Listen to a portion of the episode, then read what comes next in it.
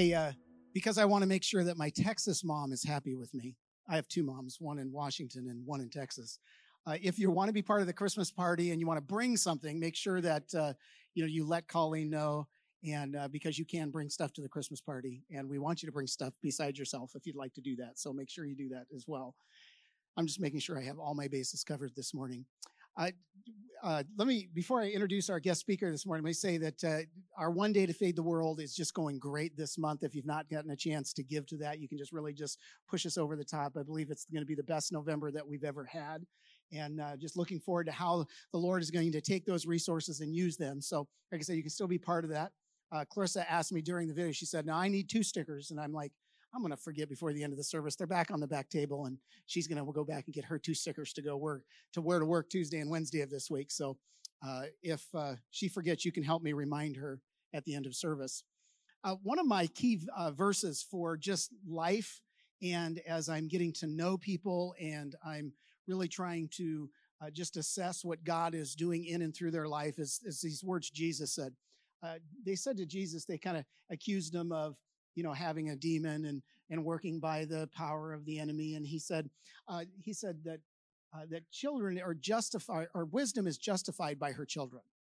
I, what that means is that simply you should be able to look at the kind of people that people produce, and the wisdom of God always produces incredible fruit in the people that are walking in the wisdom of the Lord.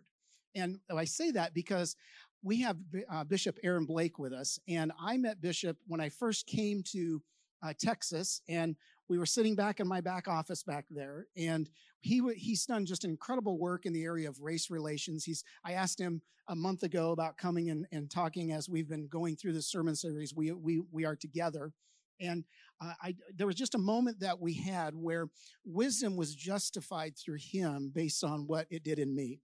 Uh, we were talking about the, this neighborhood and the impact of, of really uh, reaching people who look different than us, who live different than us. And I, I was in tears because I just felt so ill-equipped. And he basically looked at me and said, "It has to be you." And you may not remember this, Bishop, but he just began to speak into me. And we've traveled a couple times together doing a number of different things with, with uh, the Uh, ministry that he's going to share with you in a few minutes. But I just want to say that when Jesus talked about uh, wisdom being justified by her children, in Bishop Blake's children in the kingdom of God is plentiful, uh, it's rich, and it's wide. And one of the reasons that the North Texas District puts such an emphasis on orphan care ministry is because of the wisdom that the Lord has given Bishop Blake. Now, that's not going to be fully what he's talking about today, but I say that to say that I honor this man. This man is dear to my heart. He is a brother. Uh, he is a he is a, a Christian father to me at a level that when I look at him, I listen to him, and I revere him as one who, that every time that I'm around him, I'm going to receive something that I'm going to be able to put into my Jesus tool bag and be able to pull out at some point. So can we just give it a round of applause and thank you for Bishop Blake coming and sharing with us. Bishop, why don't you come?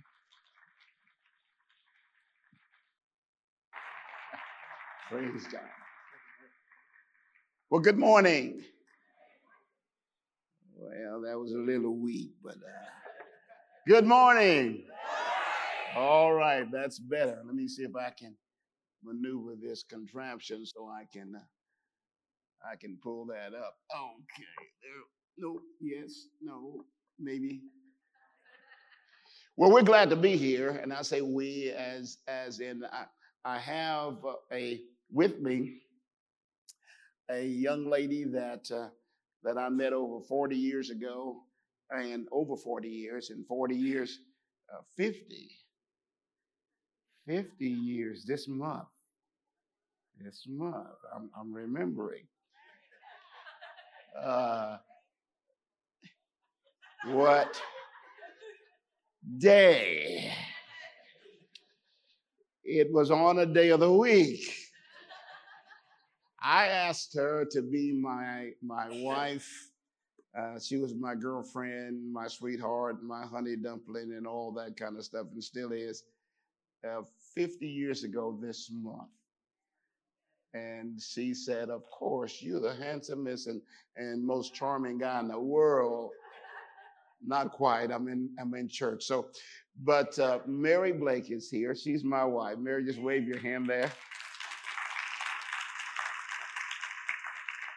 and uh, and Annabelle, one of our kids, not not not biologically, but she's one of our team members, and she is here uh, as well. Pastor Rick, thank you for inviting us to come. Uh, you have an awesome, awesome pastor and first lady. You really do. Uh, I thank God for them, and and, uh, and I thank God. Uh, uh, back back then, uh, shortly thereafter, I went over to their house and and had uh, had uh, supper. Mary and I did, and uh, you know, she's quite a cook. I, that's why you you know that's one of the reasons why you know you kind of stay hooked up there. Uh, so we are we are honored to be here today. When Pastor asked me to come and to share, um, uh, basically, not a sermon. This this is not a sermon that I'm going to share. I just want to share with you um, part of what God has done to me and through me and for me in my life. Uh, see, I, I, I don't look at at race relations as a a outside um, uh, worldly view or position. I look at race relations as God's order for the church. God did not order government to, to speak the language for us, to guide us in, in the sense of how we love one another. Matter of fact, you know, the, the whole thing about race and color just don't make any sense to me. And you know why it don't make any sense to me? Uh, because we're nothing really but organized dirt. Think about it. We're just organized dirt.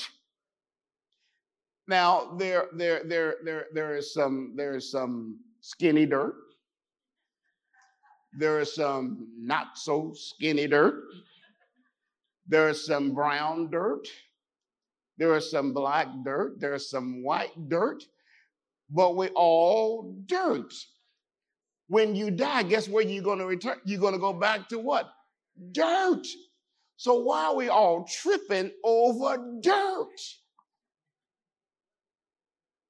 But God has blessed us to celebrate our differences and not just tolerate each other. And celebration, uh, this is what happened to me. Now, for those of y'all that don't know, I just want I just want to I just want to clarify some things, because you didn't know me from my childhood and my birth. You didn't know me. But I want you to know right now that I was born black. I, I, I don't know if you knew. I've been black a long time. I don't, I, I don't know if you know that. I just wanted to share that with you. So when folks ask me about, you know, about, about race and about being black, I, I think seventy years I've been, I've been, I've been in this skin. So I know a little bit about being black. Most of the time that I share, most of the time that I do ministry, most of the time that I do anything, I'm doing it in a in a mixed area of, of racial dynamics. Uh, I was the first, uh, to my knowledge, I was the first uh, director uh, of any department at the North Texas District. Many times I've been the first person of color in situations. People will ask me, well, how did you feel? I don't know how to feel anyway, but the way I feel. I don't walk into a place and say, well, I feel black today. Oh, I feel this day. Because I identify with b- biblical reconciliation, biblical reconciliation, biblical reconciliation, I ask God, God, what does the word of God say about us being together as one body, one, one people, as God has made us? What does the Bible say? Not what politics say, not what the Republicans, Democrats, Independents, not what they say, but what does the word of God say that the body of Christ need to function and operate as? Now, I want, I want, I want you to know that uh, uh, in my early life, before I got received Christ, I had a lot of issues about race. I had a lot of issues. I had to get the talk when I was a child, how to, how to drive while being black. Those things happened to me as a young man and most young men and some young ladies in communities of color. Those things happen. But let me tell you what really happened to me as I go through uh, my story this morning. What really happened to me a few years ago. It was April the twenty-seventh, twenty fifteen. I was in Washington, D C, and I, I had traveled, of course, we had started a ministry, Harvest Family Life, and where we were really educating the government on how to respond to children and families in crisis as it leads to kids that go into foster care, adoption, sex trafficking, and those kinds of things. So they asked me to come to Washington, D C, and, and to speak to a large group. They didn't understand the definition of faith-based, so they didn't know how to how to re, re, respond to me. And they said, well, we, we, we really don't know the definition of faith-based, so we can you please not mention Jesus? And uh, can you sign this document and not mention Jesus?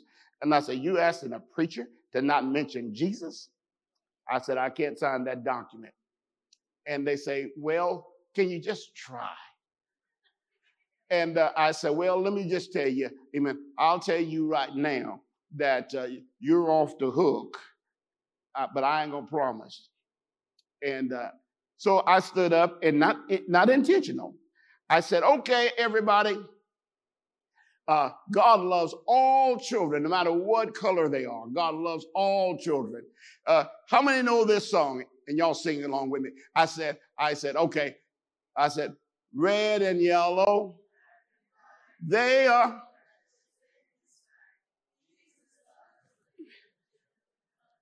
two thousand folks sang that song and said, Jesus loved the little children of the world. So when I finished, they said, you are smart. Amen. You got yourself off the hook and, and two thousand folks on the hook.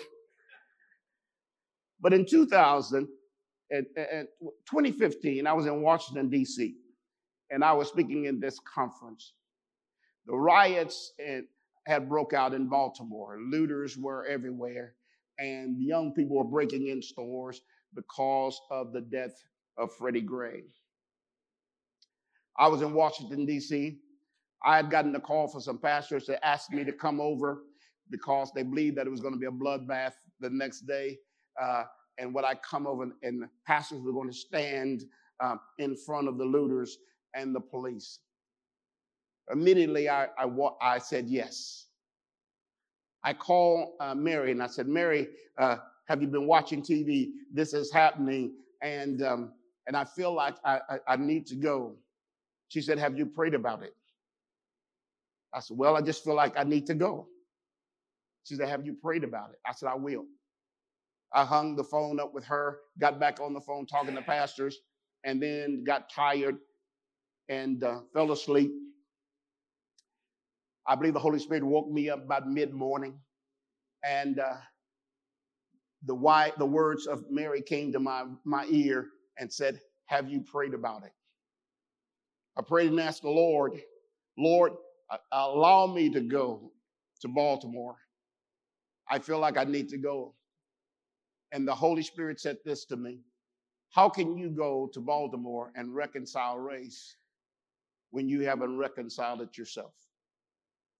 See, many of us, we really feel like, I'm not prejudiced. I don't feel any, any way. But maybe biblically, maybe personally, we have not reconciled race in the way that God wants to use us.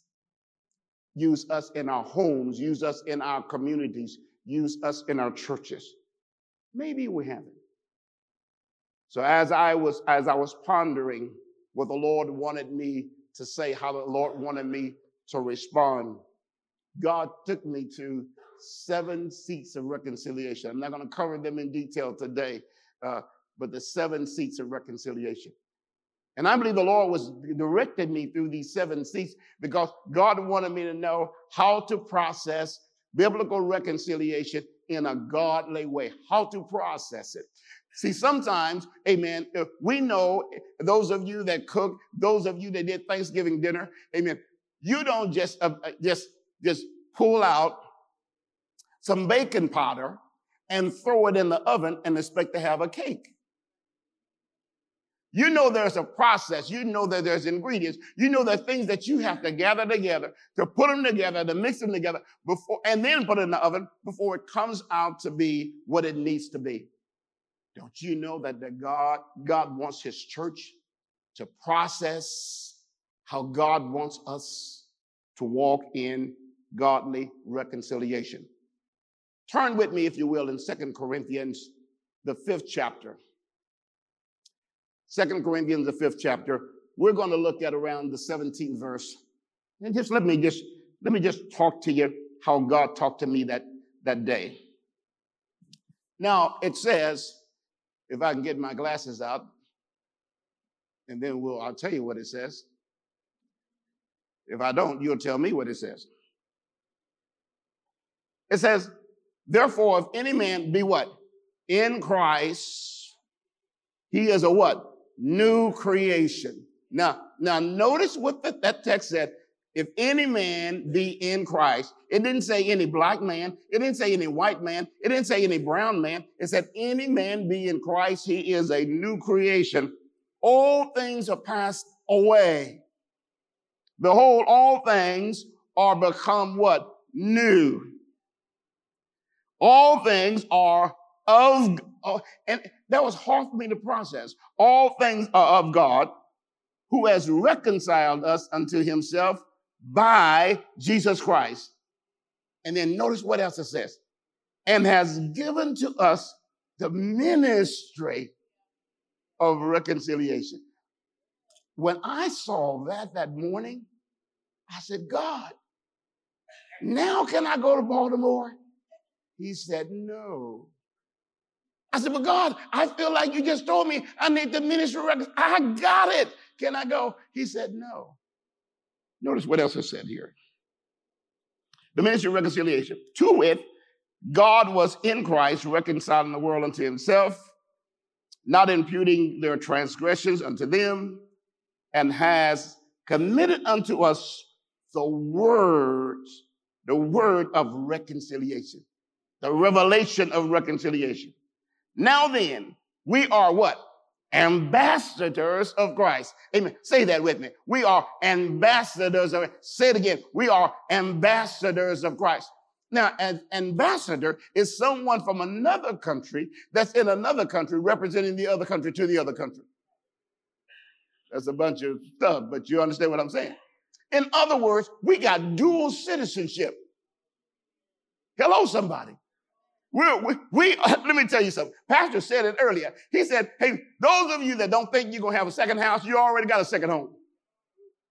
Amen. Praise God. Amen. We got dual citizenship. You have citizenship here in America, but you got citizens in heaven. We need to act like, amen, that our citizenship in heaven outranks, amen, our citizenship on earth. Let me tell you something. I, I, I guarantee you, amen, you may have a big house, but amen, you sure gonna have a big one when you get to heaven. Glory to God. Now, listen what it says. It says, we are ambassadors as though God did beseech you by us. Say, I pray you in Christ's stead, be you reconciled to God. For he has made him to be sin for us who knew no sins, that we may be made the righteousness of God in him. When God gave me that, that, that scripture in, in Washington, D C, God said to me, now I want you to walk through the process of biblical reconciliation. My wife and I, if, if, if, we were, if we were doing the full thing, we would have a table sitting here, and we would put seven chairs here. And then we would put, first, we would put a white tablecloth over the table. And this is the ambassador's table. We'll put a white tablecloth. That white tablecloth represents the righteousness of God. See, in the beginning, amen, amen, uh, God, amen, stepped out on nothing and made everything. And, and God is holy. God is righteous. Amen. God is Alpha and Omega. God is the beginning and the end. In other words, God went over here to the beginning and he said, I believe I'll make a world. And then God went to the end, praise God, amen, amen, as we read in Revelation, and, and he finished everything. You and I just came along in the middle. But God made a holy, holy uh, uh, existence without sin. Then God made man. And we know the story of Adam and Eve. Adam and Eve came along and sinned against God. Amen. Now notice, amen, amen. The, the enemy used a tree to lure uh, Eve away, and Adam just was fooled, impact fella, and, and, and to lure Eve away. And, but God chose a tree for Jesus to draw all men unto him. He said, if I be lifted up, I'll draw all men unto me. Two trees. One brought you away from God, and then one brought you through to God through Jesus Christ. So we find here, amen, in, in this text and in this relationship, God said, I want you, I want you to first of all, understand that there's a process of walking into biblical reconciliation. He said, but you have not forgiven Blake. I said, God, who have I not, have I not forgiven? He said, you haven't processed it enough to where I want to do work in you so that you can do work for others. I laid in the bed, yielded to God. I said, Lord, do in me what you would have. Show me, give me revelation, God, on how I need to become holy to you so I can serve you. Let me be an example, God. Let me be a tool, God, for biblical racial reconciliation. Not media, but biblical. Not according to whatever little core group, but biblical. So God began to walk me through it. He said, first of all, I want you to learn how to forgive. I said, God, I think I know. No. He said, I want you, listen to me. I want to, he said here in Ephesians four thirty-two. I hope you're writing this down. See, one thing I found out when God was talking to me, I realized how hard forgiveness is. Let's be honest. Forgiveness is hard. It is hard. Y'all, y'all more saved than I am. But for me, it's hard. You kill my cat, I'm going to kill your dog. It's hard. But Ephesians four thirty-two says, be kind one to another. Oh my God. Help, uh, help Fox News. Help C N N. Be kind one to another. Tenderhearted. Forgiving one another as God in Christ forgave you. Biblical reconciliation, first of all, says whatever God does to you, do it to others. Do it to others. Whatever God does to you, do it to others. Whatever God does to you, do it to the others. The other ministry is all through the book of John. We, we must understand that biblical reconciliation, The, the core of it begins with forgiveness. The steps to forgiveness is process this verse here. I want you to process this verse. Let's read it again. Uh, Ephesians four thirty-two says, be kind one to another, tenderhearted, forgiving one another as God in Christ forgave you. Now let's process that backwards. First, you receive God's forgiveness through Christ's death on the cross. So first you have to receive his forgiveness to you. And then you reciprocate it to others. Everybody say, to me and then to others. Now, when you think that they've done you too bad for you to forgive them, think about Christ and beat that.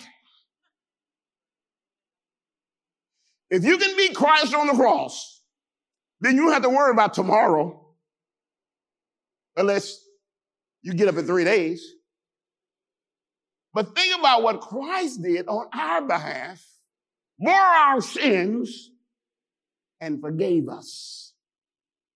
Then look at the other process. He, uh, uh, God forgave you. Then look at forgave one, forgive one another as. Now, this prepares you to forgive. When you forgive one another, uh, this prepares you to work in the cycle of forgiveness. And then it says, allow the Holy Spirit to tenderize your heart. The Holy Spirit really has to tenderize your heart. And you know how you get your heart tenderized is when you, whenever you are, are working on a good piece of meat, you have to work on it. And I've seen, I've seen some, some say, amen, that you, you, you kind of, whatever they do, that meat cleaver thing. Sometimes, praise God, situations may have to have to pound you to the place where you surrender. The Holy Spirit have to pound you to the place that you surrender to God. Don't you know God can take you under so he can take you over? God can lift you. You, you got to go to your, go down to your knees before God can lift you up where you can lift your hands up to God. I didn't understand the process what God was taking me through, all the while God was taking me through it. And then it says, be kind one to another. I've never lived in a, in a day. And let me tell you something. I, I, I'm old enough to, to remember the colored fountains and the white fountains. I remember the day that a black man could not sit at a counter to eat. I went to a school where I wasn't allowed to go from the first grade to the seventh grade to a mixed school. I had to go only to a white school. I lived in a day where I couldn't live in certain areas of town. I lived in, during that time. I lived through the civil rights movement. I lived through the assassination of John F. Kennedy and Doctor King. I lived through those times. So I understand the moment that, that was then and the moment by choice that we have now. And by choice, we have a chance to forgive. By choice, we have a chance to love. By choice, we have a chance to come in and worship together. By choice, we can look like we look here today, where there's black people, brown people, and white people are here lifting up their hands in God, praising God by choice, because we love one another. This is not an accident, this right here. This is God's plan, not only for Bethel, but this is a plan for Fort Worth. And Bethel can lead and show how it's done. Isn't that good? Isn't that good? Glory to God. Now, let me hurry to a quit. You see, we forgive because God forgave. Process of reconciliation. See, he counseled, according to Col- Colossians two and fourteen, the record of death that stood against us with its legal demands, this he set aside and nailed it to the cross. A legal obligation to die was upon mankind, was upon us, because we transgressed the law of God. It was canceled. And because of Jesus, we have access to heaven. Colossians two and fifteen says this, he disarmed the rules and authority and put them to open shame by triumphing over them in him. See, Satan was disarmed in his, in his bondage that he had on us to hate one another. That, that, that, that, that you and me and us and them and we're against them and we don't like them and they, Jesus disarmed the devil and said, I made one man out of two through the blood of Jesus Christ. One thing I'm glad about today, it doesn't matter what color your skin is. When we're covered in the blood of Jesus, we're all blood washed and we're red in the crimson blood of Jesus. Aren't you glad about that today? When God looks at you and I that are redeemed, he sees his son's blood and says, you're covered as my children. And I thank God for that.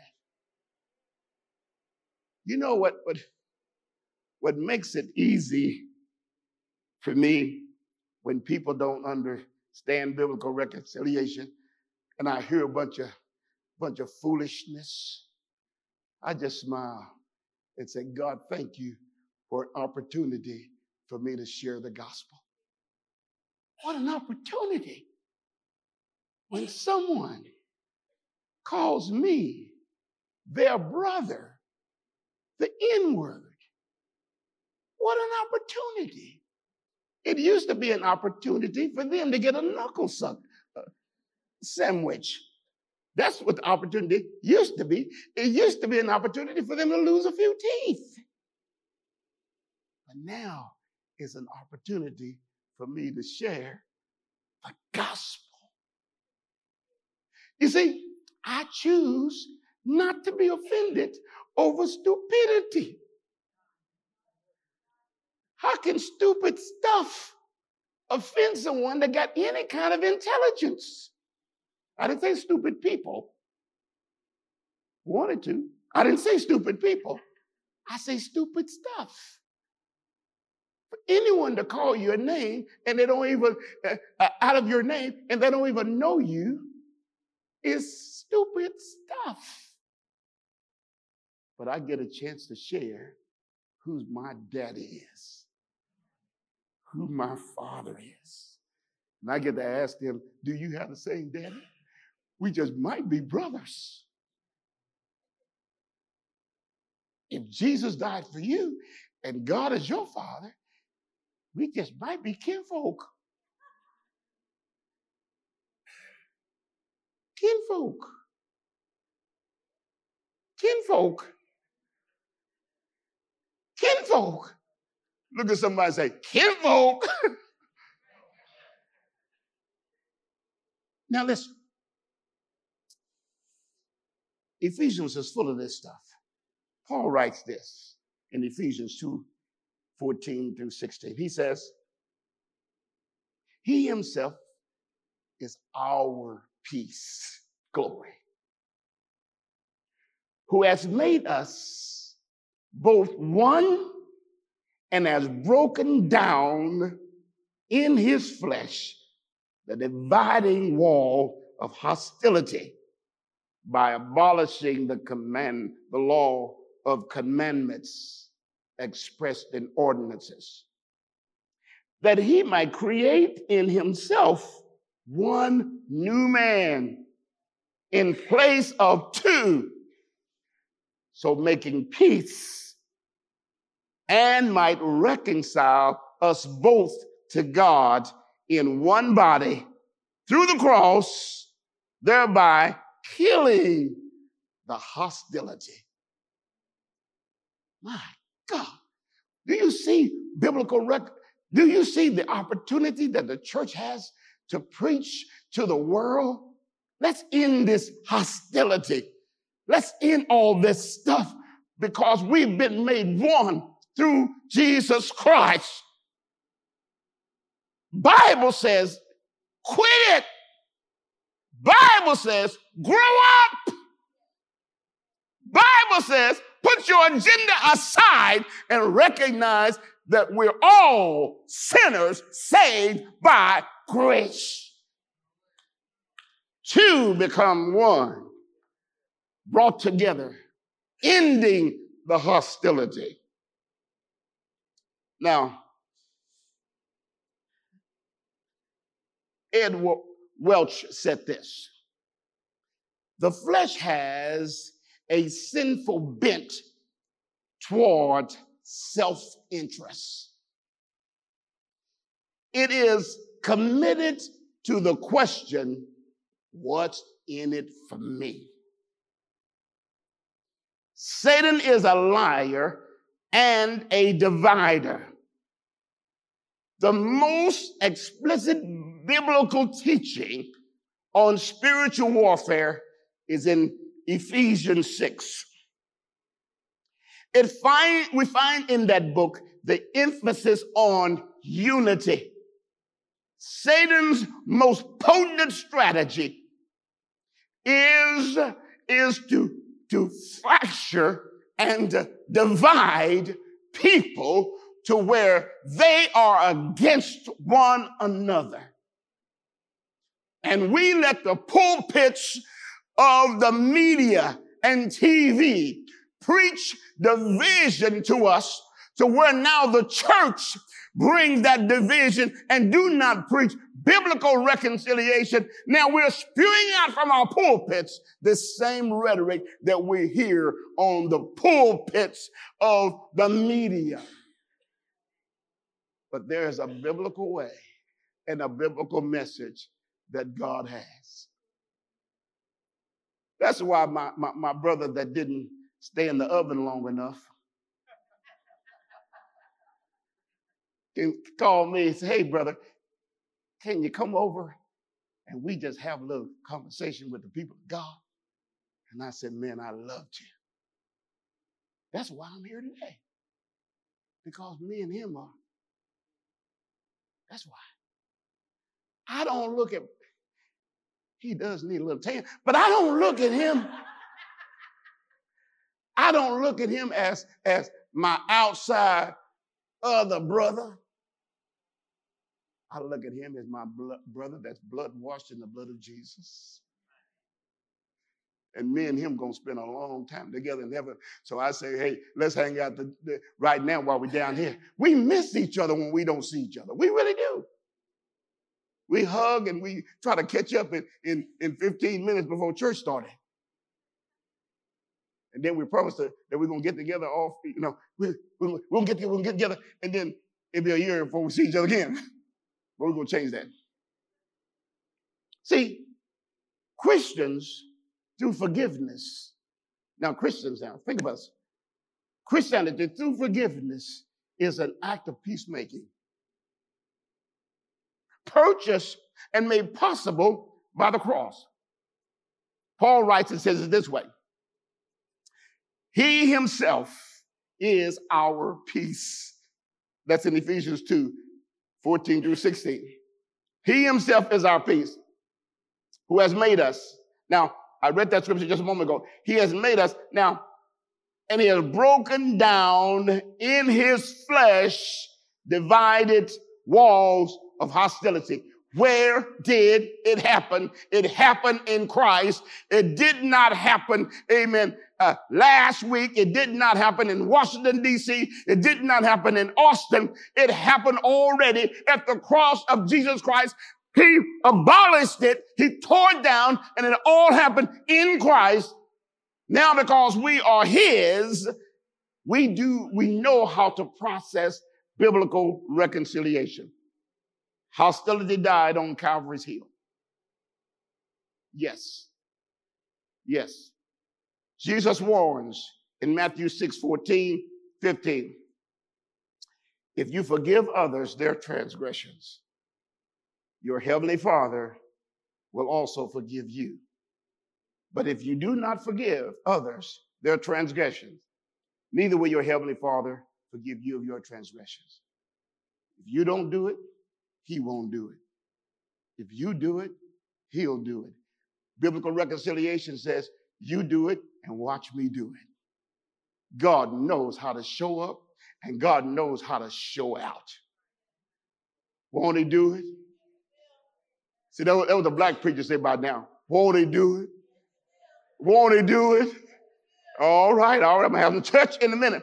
Now, let, let, let me just tell you before I quit.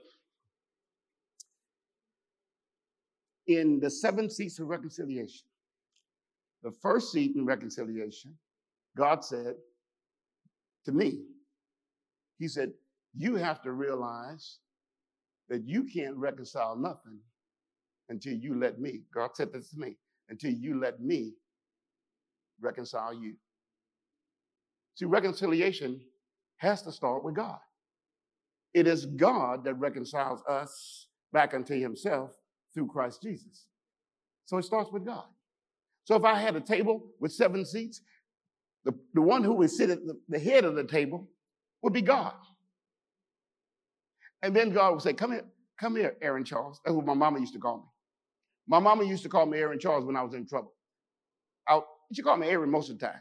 Now, she called me Aaron. She called me Aaron Charles a lot of the time.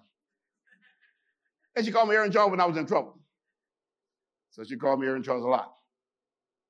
God said, come here, Aaron Charles. You sin and come short. Come and sit on my knee, and I'm going to introduce you to Jesus, and then your sins are going to be hid in his, and I'm going to send him to die. So I sit in Jesus' lap. He's sitting in the first seat. Do you know what the second seat and the seat of reconciliation is?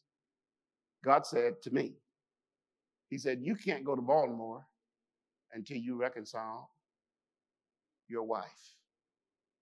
He said, I'm going to give you the ability to do that. I'm going to reconcile you. Now, I want you, husband, to love your wife even as I love the church. So God, I'm going to have the ability to love my wife like you and gave your son. He said, yes, through me, from me, through Jesus, you can love your wife. I had to learn in, in biblical reconciliation, I had to start at home. I had to start with my wife. And if I had a table here, she'd come and sit at this table, at this chair. The next seat, God said, he said, I want you now to reconcile your children. He said, now, fathers, I don't want you to provoke your children to wrath. I don't want you to, to discipline them or not discipline them and cause them to be ang- have anger.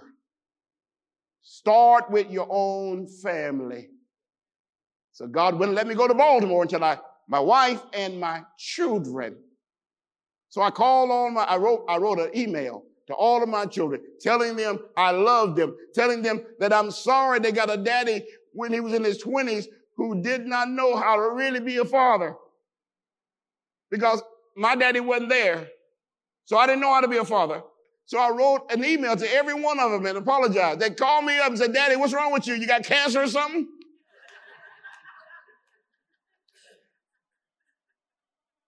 So I, I, I, my children would sit at the next seat. The next seat that God said, God said, you have to reconcile those that are not a part of your family that we call orphans, that we call foster children, that we call those that are outside, that the church really don't know how to do it. Some may say, well, I'm, I'm, I'm too old to foster and adopt. Everybody's not called to foster and adopt. Your season may not be there, but everybody's called to do something. So God said, tell the church to reconcile the orphan. Now notice God is here, wife is here, children is there, the orphan. And then he said, tell the church. Notice seat number five is the church. Preach to the church, biblical reconciliation. Tell the church how they need to come and reconcile to me so they, they can be a voice in the community. If the church doesn't reconcile me, then they are not going to be the proper voice to every nation, to every creation, to all people.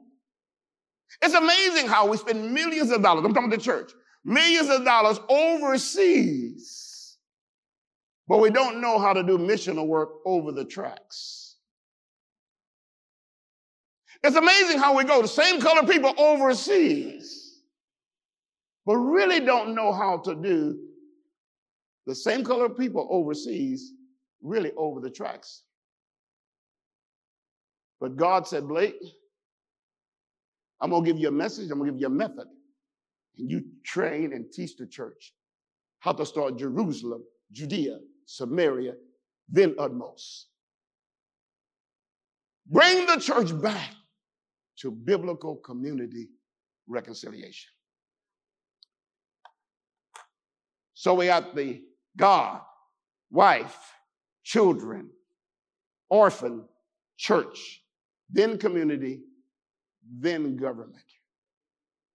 But notice the sandwich. Seat number five is the church. In between is the orphan, the children, the wife, and God. If we sandwich those first in here, then we can deal with community and government to go out there. The seven seats of biblical reconciliation.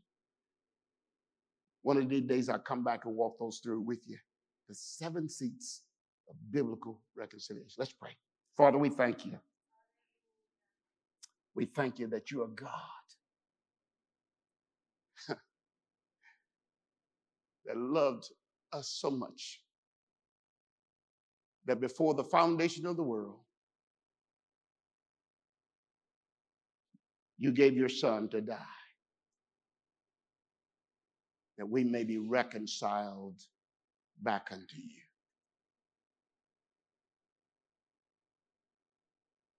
So God, I'm here today.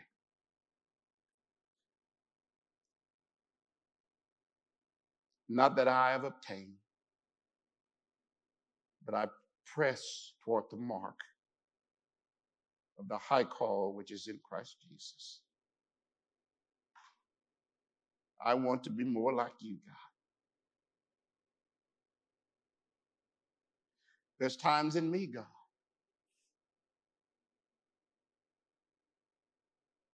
that tension and anger rises up when I see injustice, when I see children abused,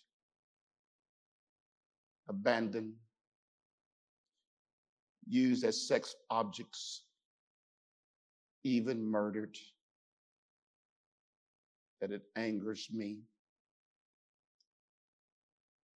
There's times, God, when I see injustice, injustice like it was with Freddie Gray, but also injustice like it was when five officers in Dallas, Texas was murdered by an armed assassin. But help us, God, the church. Help me to repent and hear you.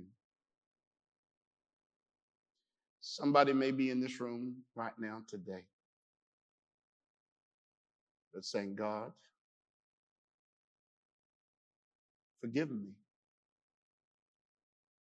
Wherever in those seven seats it, that you may find a place where God needs to deal with you, he's here to do it. Lord, you do the work. In Jesus' name, we pray. Amen. Hey, thank you again for joining us. We hope that our time together has been a blessing to you. And it doesn't have to end there. If you want to find last week's sermon, you can go to Facebook, YouTube, or you can listen to us on the audio podcast. You can let us know if you'd like to be further connected in a life group. But let me go ahead and pray as we close and say, God, thank you for being with us, Lord God. Thank you for helping us to carry your words, Lord God, and change our lives, Lord. Help us to carry your love to those around us. And we thank you for what you are doing. In Jesus' name, amen. God bless you, and thank you for being a part. We hope to see you soon.